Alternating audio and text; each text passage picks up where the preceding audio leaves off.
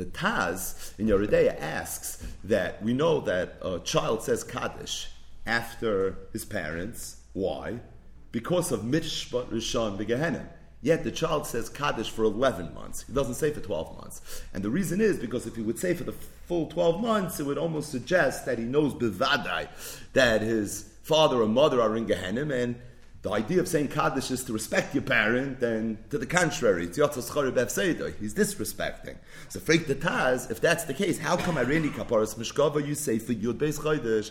L'chura, this too you should say for Yud Aleph Chadashim. The 12th month, you shouldn't say Ireni Kaparas Mishkava, just like you don't say Kaddish during the 12th month. This is the Taz's Kasha Ayin Shah. Another interesting thing that the Taz mentions over there is he says that the nusach that you're supposed to say after Yud Beis Chodesh is Zechroinoi Levracha L'chaya Ha'olam Haba. So he says that I've seen different people that they write their father's name, or sometimes you write a tzaddik's name, and you write Zion Lamid Lamid Hey.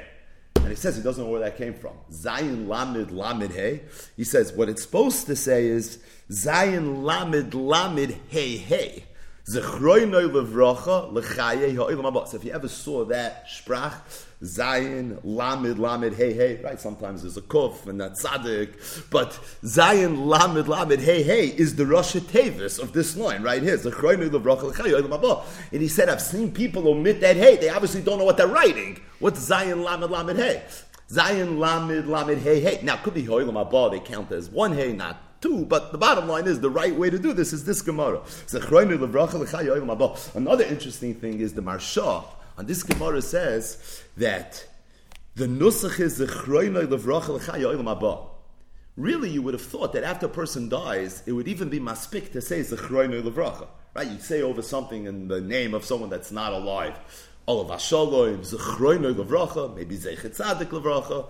This is a whole fancy nusach, which has a makar in the Gemara that the Taz brings. But the bottom line is that zechroinoi levracha is the more common way of saying it, or Zecher Tzadik Levracha. And uh, Maharsha says a Dover Nifla. He says that the reason Chazal added is because the etzim nusach of zichroinei levracha or even zecher tzadik levracha is something you don't only say about a person that's not alive. It's something you could say about a person that's alive. This is what he says. You don't have to be nifter for you to become a zatzal. You could be alive and you could be a zatzal. Sounds like a chiddush. Oh, but the Maharsha says right here on this Gemara, it's a Mefurish Gemara, he says. Yoma daflamid chesamid base. The Gemara over there says, Minoha milsa. How do you know that you're supposed to say Zechatzadik levracha? So the Gemara says, we learn it from Avram Avinu. Because the Abishta mentioned Avram Avinu's name, Vashem Omar Hamachasa Ani Me Avram Asher Ani Yoisa. And what does it say afterwards? The Abishta interrupted. And he said, Vavram Hoyo Yeh Legoy Godol Va'atzom. So you see that when the Abishta mentioned Avram Avinu, he immediately was Zeichet Tzadik Levracha. He starts saying from Avinu, and this is the makar to the idea of Zeichet Tzadik Levracha. Says Dr. Maharsha, the whole source to this inyan of Zeichet Tzadik Levracha comes not from somebody that was nifter, somebody that was alive. So Zeichet Tzadik Levracha, you could say even on a person that's alive. Dr. Maharsha and his Pirish on the Gemara, Zechroini Levracha has nothing to do with La'achamoisai, it's Zechroini Levracha, That obviously has to do only with somebody that's not alive.